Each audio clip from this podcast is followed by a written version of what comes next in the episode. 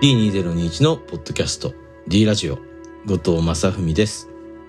D2021 運営の永井玲です。D2021 は坂本龍一後藤正文が中心となり震災ディザスターから10年ディケイドという節目に様々な D をテーマに過去と向き合い未来を施行するためのムーブメントです。D ラジオでは民主主義デモクラシーを維持するためのデモンストレーションとして問いを投げかけたり悩んだり考えたりすることができるようなダイアローグの場を目指しています。本日の参加者はこの方です。D2021 運営でラジオの編集を担当していますゆうりきむです。はいよろしくお願いします。お願いします。えー、先週はですねキム君の最近の考えから始まったんですけど、ちょっと今週は私が最近ちょっと心がぐっと動いた話はいしたいなと思うんですけど、なんかそれが、まあ、これもある学生がですねあの私の授業のリアクションペーパーといって授業後に感想を送ってくれる、うーやつの中で教えてくれたんですけどその子はこう自分がすごくうールッキズムであるとか、えー社ルッキズムの社会っていうのに対してすごいおかしいと思ってるしでうん。ボディポジティブ、そのありのままの体をこう喜ぶっていうことにも本当に心から賛同するにもかかわらず、うん。こう自分の顔がどうしてもえ受け入れられなくってこう整形をしてしまったっていうことをあの、うん。すごくこう生々しくでもすごく誠実に書いてくれたんですよね。でそんな自分が本当に嫌だ嫌だって言ってすごく責めていて。うん。でそれはまあいろんなことを書いてくれたんですけれどもその中でこうすごく浮かび上がってきたのは、自分が絶対良くないと思って嫌いだと思ってる社会にうん。結局自分は加担してしまったんだっていうことをすごく責めてるんですよね。うんでもそこに加担しないと自分はもう生きていけなかった。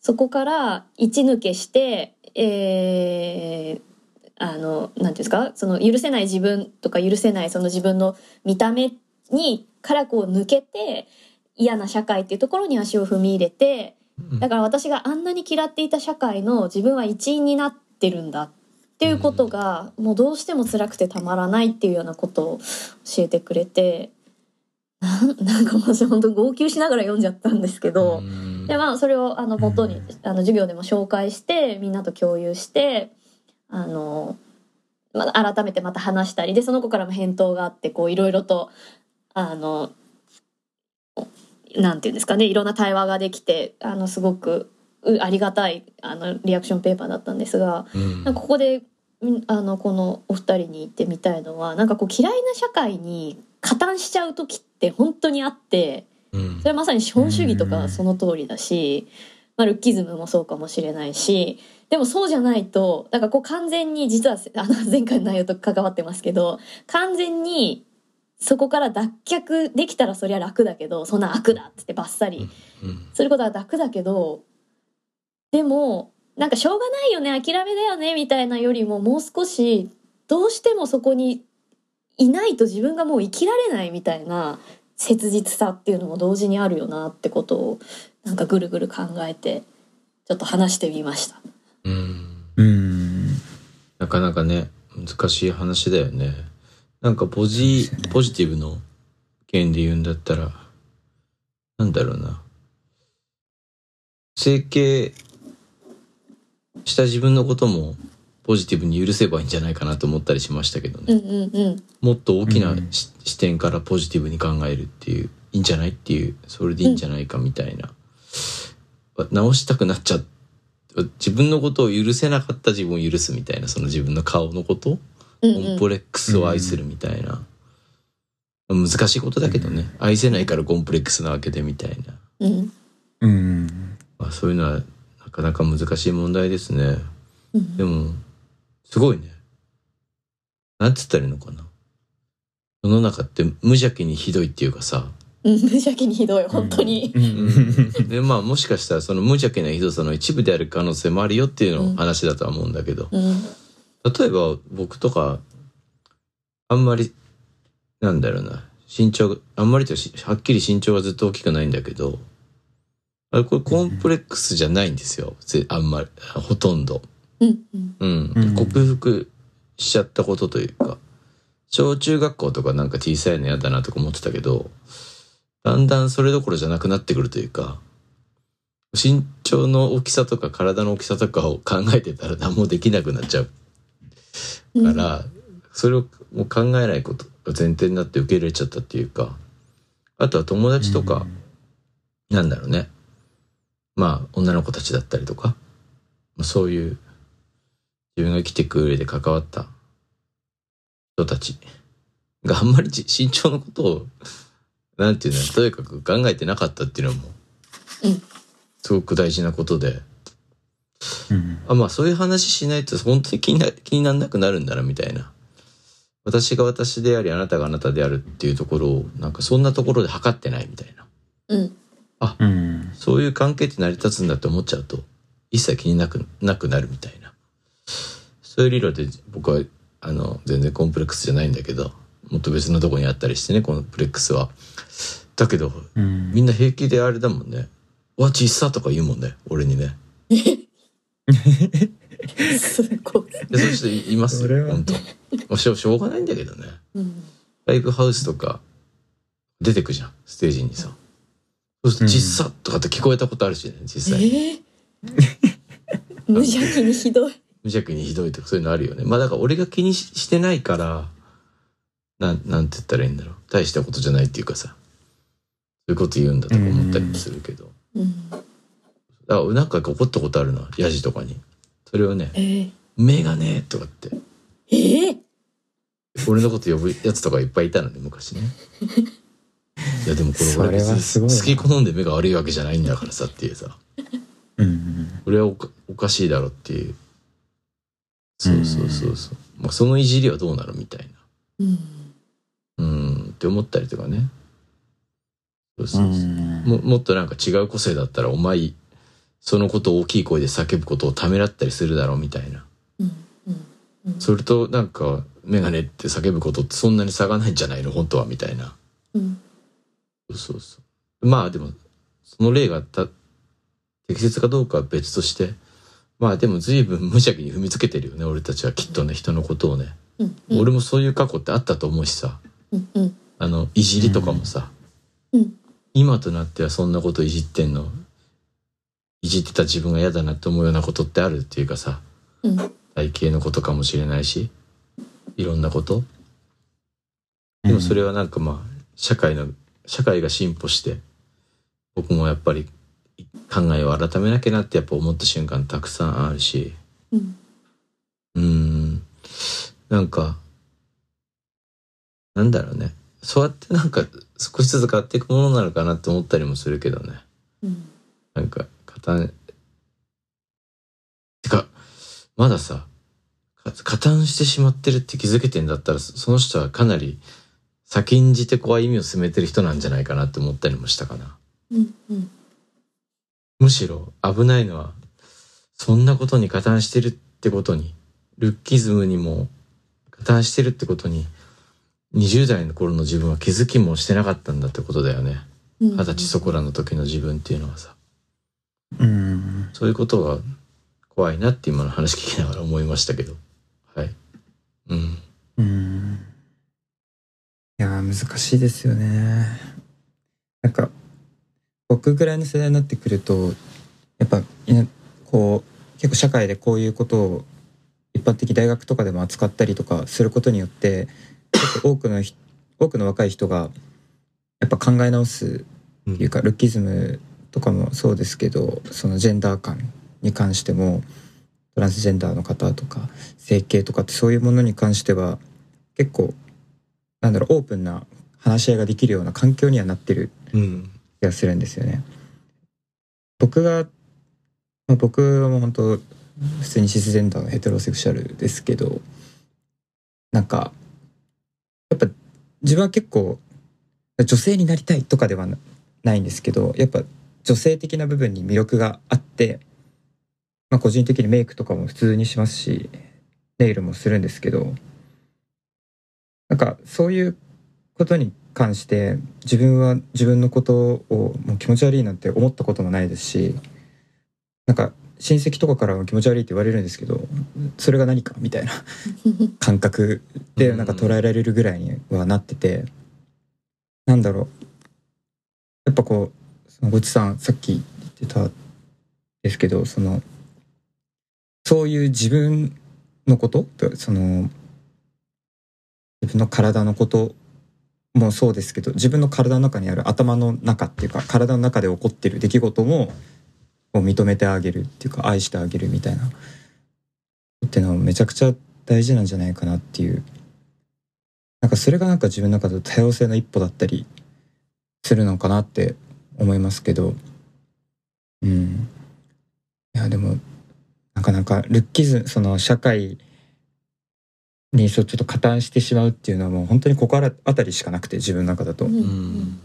自分の職場の人たちと話してる時とかもいやまあなんかその僕はあの新宿に職場があるのでその歌舞伎町とかの話でその売春とかっていう行為のについての話とかを職員との他の同僚の方としてるとなんかどうしてもそういう者たちに関してこう気持ち悪いとかいやなんかそういうに近づくなとか危ねえとか金がねえからどうなとかっていうそうやっぱどう考えても良くない話をするんですけどなんか僕もその時いや違うでしょってこうすぐ言えない自分がいるんですよね。もしうん。言って相手のことを否定しちゃったら職場で自分が干されるかもしれないみたいなのがちょっとビクビクしちゃう部分があってでもそこでこう立ち止まって言えないと良くならないじゃん社会みたいな普段こういうとこでは話してるのにそういうとこで話しないんだみたいな風になっちゃうと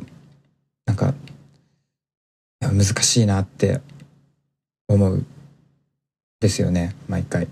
そうだよね。うーんなんか正しい自分の中で正しいと思っててもそれがその自分が存在する社会において正しいかどうかっていうのはまた別の問題になってくるっていうか、まあ、自分はこの正しいと思ってるのを世の中の人たちにも正しいと思ってほしいからこう発信をしたりとか話をしたりするんですけどでもそれを見ない人たちにとってはもう聞いてないのと一緒ですし。うん。やっぱでもそういうのがやっぱいろいろもっとオープンになってほしいですよねそういう話をするのが正しいことっていうかそのそういうふうに話をしても別に嫌いになったりしないしみたいな風な社会に誰しもがこう気づけることっていうのは僕はもう本当大事かなっていうやっぱそれも社会の責任の社会になってる我々の責任なのかなとも思いますしうん。うん。あでも本当なんだろう自分が10代の頃とかその化粧とかに関してはすごい自分でも否定的な部分はあったんですけどうんもうそれがもうどんどんどんどんなんかこう自分の中でどんどん正当化していくうちに自分でやり始めるっていう なんかやまあでもやっぱ経験してみたらやっぱ自分が変わった気がしてすごい開放感があってみたいなのがあったんでやっぱ経験ししてみたっていうのはやっぱすごいでかかったんですけどね。う。うんん。うん。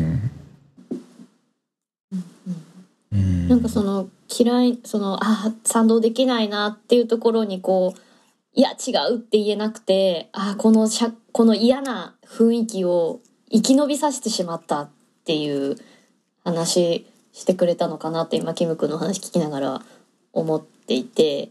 でうん。もう一方でその私にそのリアクションペーパーを書いてくれた子はその自分を自己否定をするわけですよね私の顔は美しくない私のこの、まあ、目は鼻は口は美しくないっていうふうに考えることで自己否定だけじゃなくて誰かも否定することになるというか私と同じような目をしてる人を否定してしまうってことにも苦しむんですよねその人は。で。なおかつ自分の最も最も自分を苦しめている社会側に行かないとその苦しみをから抜けられない。で自分からその苦しみから抜けたとしてもでも誰かを否定し続ける自分と同じような目の形自分と同じような鼻の形をしている人をあなたはそれは美しくないって言い続けてしまうっていうことを私はずっとしなきゃいけないんだっていうことへの、まあ、ものすごい苦しみをうん。うん、書いてくれてで本当血の出るような文章だったんですよね。ででも本当におじさんがそのいやでもその変え変えた好きに変えていいじゃんみたいなうん。励ましというか励ましってたらあれですけどあの基本それってあのズームなのでこうチャットでバーってみんながいろいろコメント書いていいよっていうあの 方式の授業なんですけど、もうすごい反応がみんなあってあのいやなんか勇すごい勇気出して教えてくれてありがとうとかもう整形する前のあなたも会ったことないけどあのみんなビデオオフなのであなたは会ったことないけど整形する前も後もあなたは本当に美しいです。大好きですみたいな。会ったことない人同士がバーってコメントを書いてくれててそれもまたちょっとグッときちゃったんですけどうん。なんかね変えたってことはポジティブでいいしもう本当にななんでだっていいんだよとも思うんですがでもなんかその子の問いかけはすごいよくわかるんですよ同時に。そんなに自分を責めなくていいよってすごい言いたいけどでもすごいわかる。私の問題でもすごいあって。うん。うん、なんか自分が否定する自己否定だけじゃなくて他者否定にまでいっちゃうしその社会に行かないといけないみたいな。うん、すごい。うん。豊かな感受性を持っているんですねと本当に思うというかね。うん。そうやって感じられるってことは素敵な苦しいことかもしれないけどいある意味では豊かなことの豊かな感覚を持ってるんじゃないかなって聞いてて思いますけどね。うん、ううん。んそんな風に思えないもんな。そ自分事として考えたりとか。ううん。ん難しいですよね。なんかでも自分のことをそこまで嫌いになれるっていうのもなんかひっくり返ったらちゃんと自分のことを愛せるようになるんじゃないかって気もしますけどねある種なんか自己愛がもつれてるような気もするっていうか。自分に期待してない人は好きにも嫌いにもならないんじゃないかっていうか自分のことを。うん。うん。なんかもっとほったらかしなんじゃないかなっていう気がするというか、うん。確かに。そうそう。うん自己嫌悪ってなんかね自己愛と割となんか近しいような気もするというか。うん。うんこんなはずじゃなかった。みたいに思えるってことは多分なんかどっかでひっくり返せないかなみたいな気持ちになったり話を聞いてると思いますけどね。うん。そんなたやすくはないんでしょうけどそれぞれに事情があってね、うんうん。うん、でもなんかある種その世界の汚さに加担するって問題で言うとね。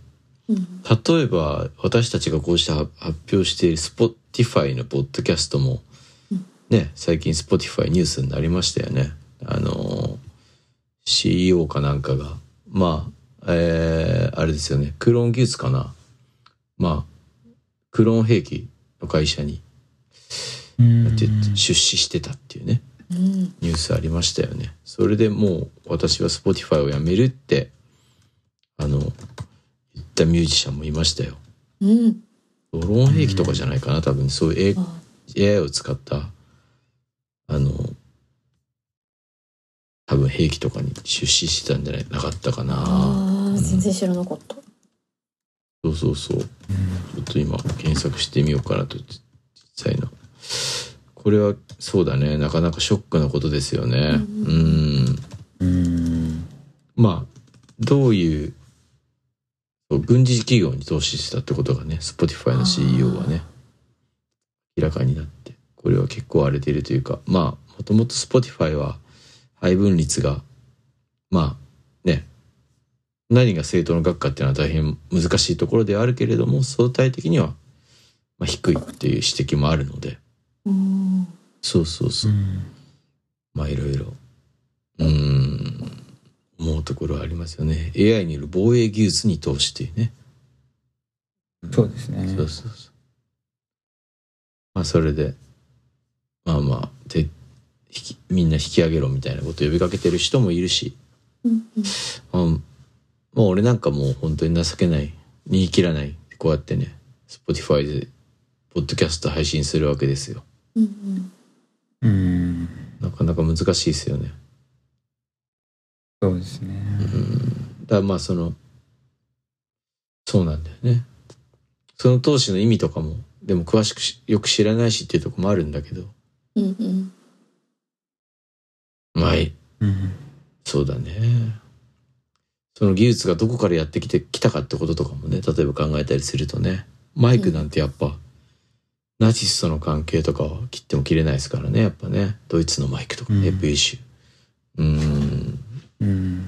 まあヒトラーの演説のところにはねめちゃくちゃいいマイクねテレフンケンってやつかな。出ますもんね。なるほど。その技術はやっぱりレコーディング技術のまあなんて言ったらいいのかな。大元ではの一つではありますよね。うん。うん。でまあナチスの映画見たらまあもちろんパレードはベンツに乗ってるわけですよね。うん。うんとかね、そうそうそう。そういうつながりはやっぱりどこかしらにはあってみたいなね。まあ D もうん。資本主義の次を考えようみたいなね。もちろん。まあ資本主義の次っていうかまあそうね貨幣の交換の次は何だろうみたいなことを考えたりとかするところから交換様式 D ってところからね始まってますけど。うん。うん。とはいえめちゃくちゃそのその前提のある C にねどっぷりと使ったまま暮らしてますもんね。うん。我々はね、うん。そうそうそう。ね。難しいですね。こう富が偏在していく社会の一員だし。うん。ううん。んまあ普通に経済生活生活というか経済的活動をするだけでそれになんていう加担してるとも言えなくもないというかね。うんうん。うん。まあもっぱら搾取されてる側なのかもしれないけどね。わからないけどそれは。うん。そういうなんか難しさはあるなと思いますよね。だどうやって変えたらいいのかっていうのは常々めちゃくちゃ大きな問いで自分の中では、うん。うん。そしてどうやって社会に参加するかとかね、うん。うん。うんこうミュージシャンとしてはある種ですかな成功したっていう実感があるんですけど、うん。じゃあ私はどうあるべきなんだろうっていうね。うんこのなんて言ったらいいのかな。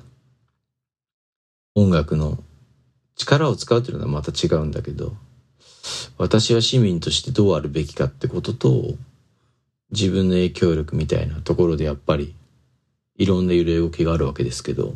うん。うーん。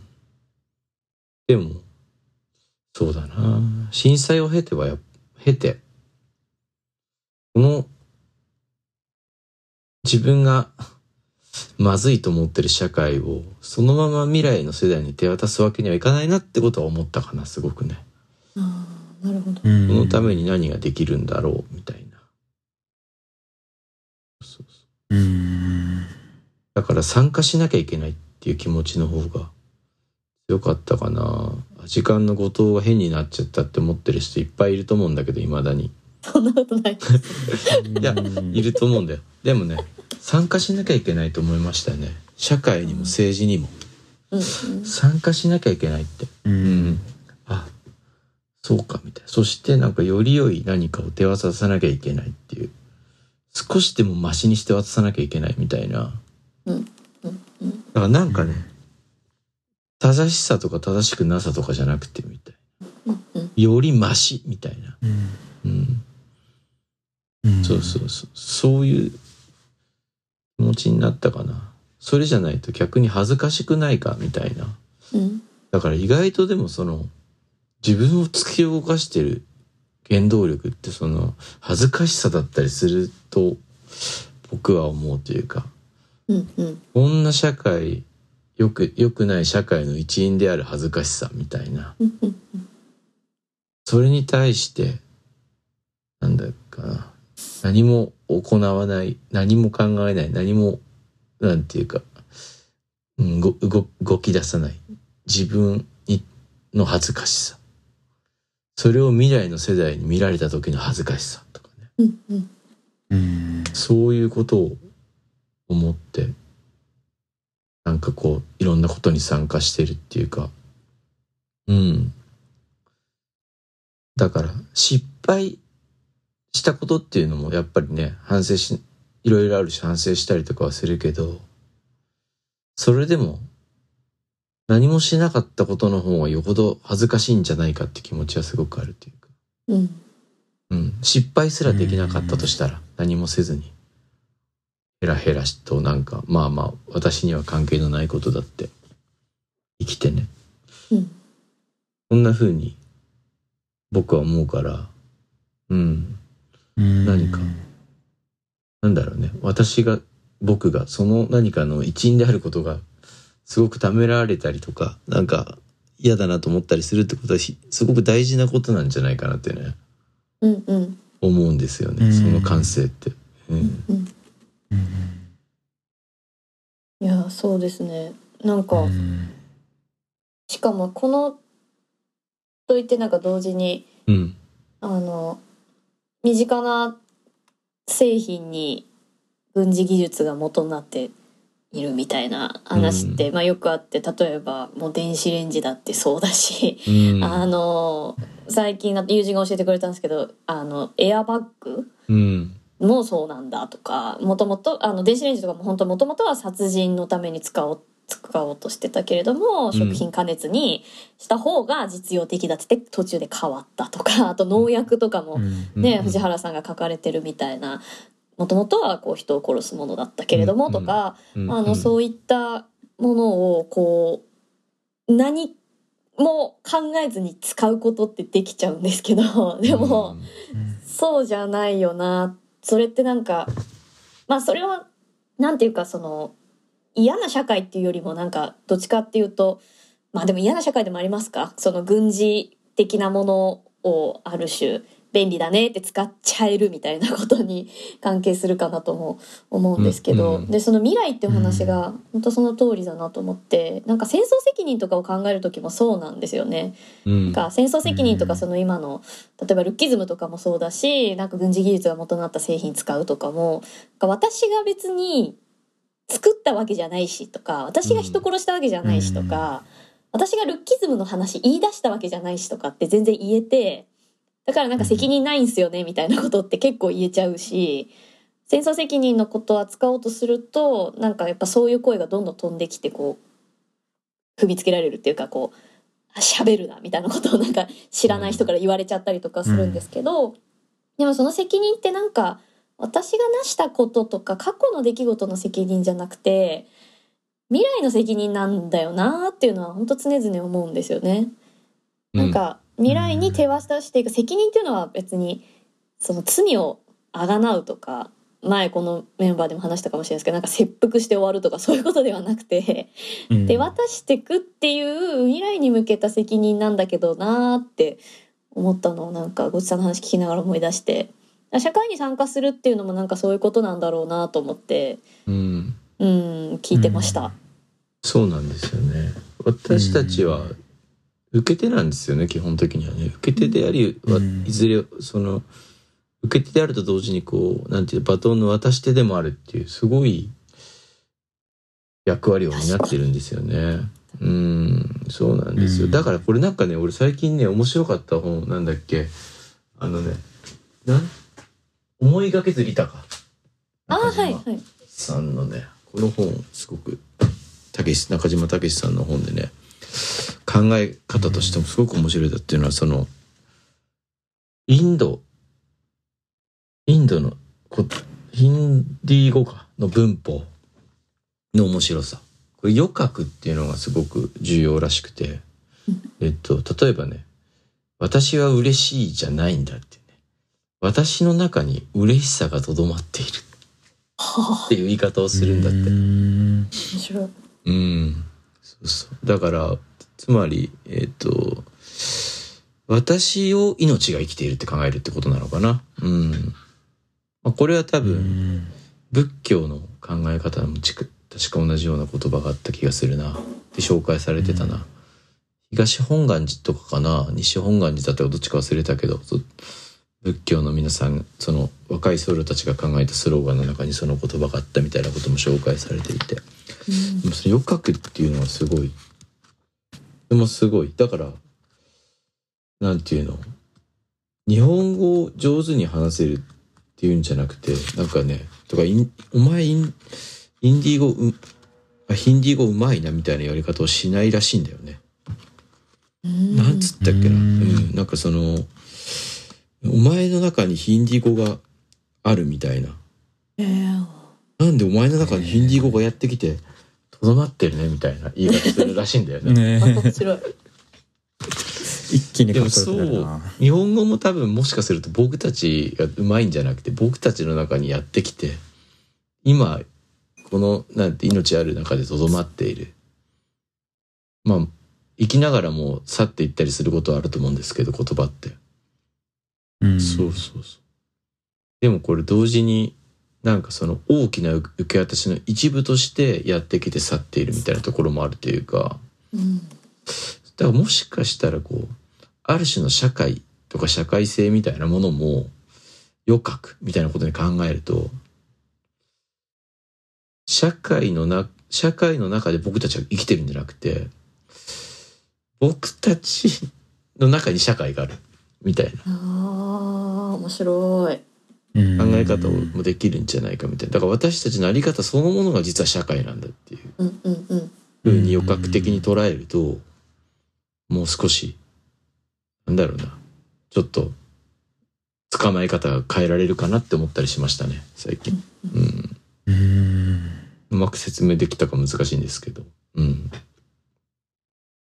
めちゃくちゃわかりますねそうう。んまさかのえ、そういう、ね。だから、外国語を学ぶことって大事だなと思って、本当に。ね。うんまさか、まあでもきっと、俺は生涯にわたってい読めはしない、読めも聞けもしないんだと思うけど、ヒンディー語のことをね。でも中島さんのその研究の成果によってそういうことがね、もたらされて、うんすごい、パーッとこう視点が変わるような、読書体験だったので、すごく面白かったんですよね。思いがけずリタみたいな。そうだからリタっていうのも感覚もそうやって言ってましたね。なん例えば高校の先生とかが言った一言ってその時には分かんないみたいな。うんで、み随分未来に行ってからあそういえばような形で思い出されるみたいな。うんうんうん。だからリタっていうのは過去からやってくるんだみたいなことを言っていて。なるほど。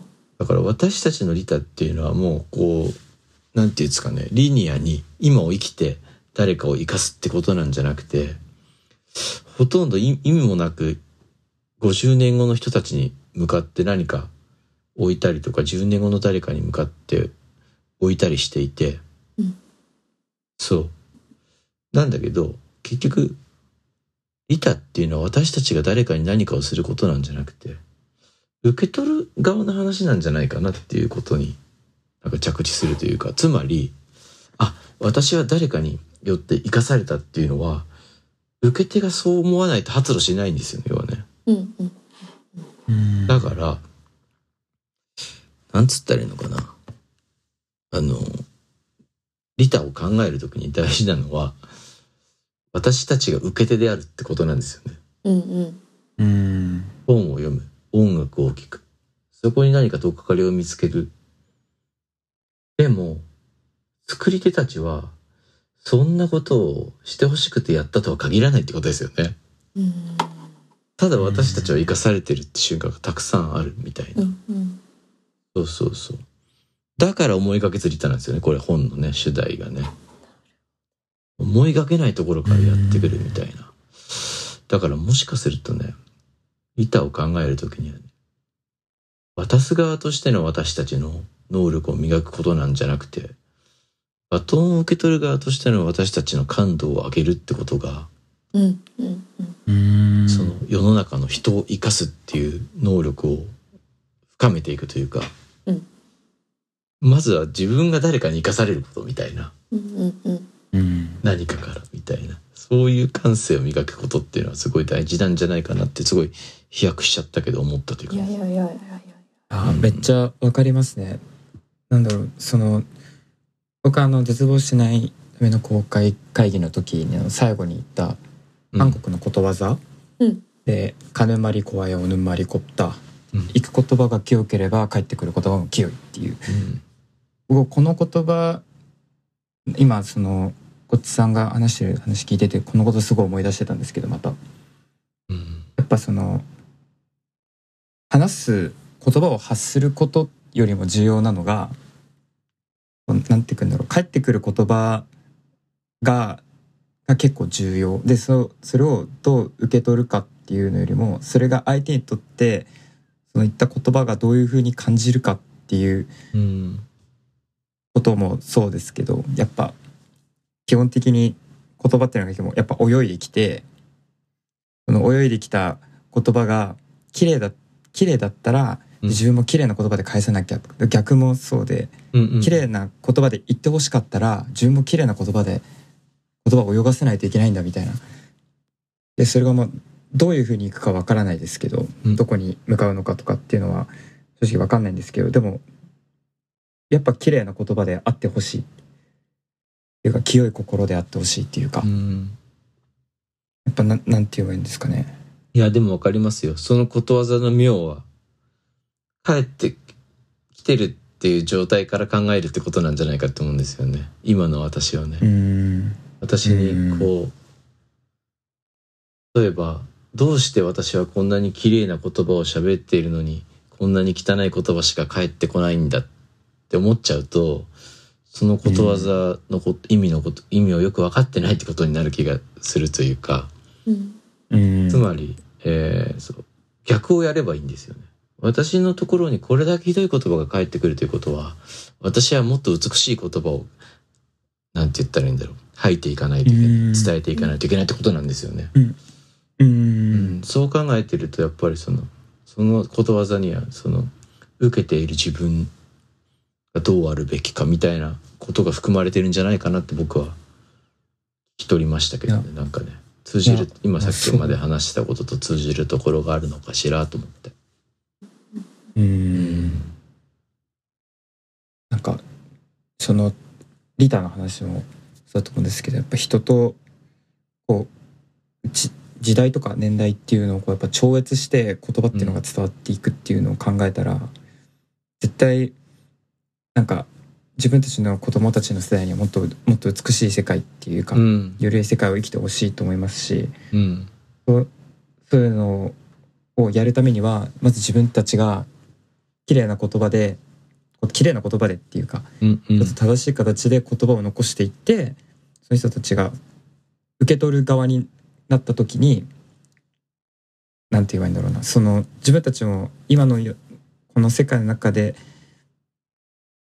もうすごい結構嫌だなって思うことが多い世界の中でも頑張って言葉をひねり出してうん。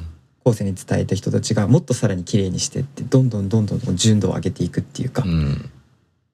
もっと綺麗に綺麗にっていう風なこのバトン渡しができたら本当にいいですよね。まあ、ことわざ自体もバトンだよね。利他的なね。そうですね。うん。うんずっと受け渡しながら来て誰が最初に言ったかちょっと分かんないけどさ。うん。俺ことわざ作ろうかなみたいなね。そういうそうなってくるとああのリタのことよく分かってないやつってなるんだよね。よし。ことわざを作ろうみたいな。突然あれ？あれみたいな。あいつ全く分かってなかったぞみたいな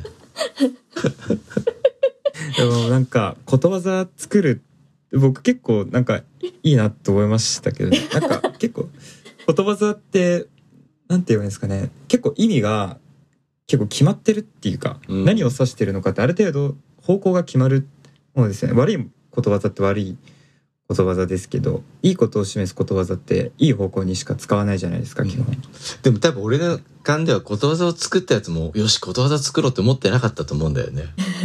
ま あ確かにそう。バトンは確かにそうです。なんか誰かがなんか書いた言葉だったり何でもいいんだけど言った言葉だったりそういうのがなんかこう手渡されるうちにことわざとしてのこう強度を増してくるっていうか。そうそうそう。うんはい、えー、ことわざ言いますみたいな。聞きたくないもんね。先生が、えー先週作ったことわざですみたいなさ。じゃああの松代まで、えー語り継ぐようにみたいな感じで 公開される言葉は嫌だよねやっぱね。絶対使わんとこって思います。そうだよね。絶対もうノート破ろうって思うね帰ったらね。らそういうものじゃないんだろうね多分ね。表現のエネルギーとかも、実はもっと作った本人も想像もしてないようなところとか角度で花開くものなんじゃないかな。うん。うん。なんかそうそいうや詩とかのこの美しさはそういうところにもあると思うしね僕はね。うん。うん。そうですうね、ん。うん、なんか弟とかにすごく言われるんですよ。その未来のこと考えてるのってすごくねみたいな。なんかそのどういうこと？って聞いたらだって自分が死んだ後のことを今考えてるんでしょ？みたいな、うん。そんなのやっても意味ないじゃんみたいな。って思うけどみたいな。弟はそう思うけどそれを兄はやろうとしてるからなすごいねみたいなことを言われたりするんですよ。いやこれすごいことなのみたいなふうにちょっと思うんですけどでもなんか冷静に考えてみたら結構途方もないことなのかなみたいな残る言葉と残らない言葉がたくさんあってででその自分の中でよりにもよって残った言葉がめっちゃ汚いなんかバリ造語みたいなやつだったら困るんですけどそれを自分は選べることはできないじゃないですか。もうそうなったらできるなんか思うとは確かにこれなんかめっちゃむずってふと思ったんですよね。あちょっと話変わっちゃったかもしれないんですけど。うん。その詩とかの話とか自分が詩を書いてる時とかすごい一番意識するのはやっぱり誰も気づかないことっていうかっていうのを目指してもやっぱ絶対どっかにほころびがあってっていうのを本当に考えてるもキリがなくて。でもやっぱ形にしないと終わらないからとりあえず急いじゃうっていうか。でもそれ急いじゃうと結局またなんだろう最後最終的に受け取った人たちがこれなんなんだろう良くないじゃないみたいな。こういうふうに受け取られちゃうよみたいなふうに言われちゃったら自分がよ良いことをしたつもりなのに結局悪いことしててとかっていうのになってしまったりとかしたらもう本当になんか最初の話に戻っちゃうんですけどその悪い社会に加担しちゃったっていうのになっちゃいますし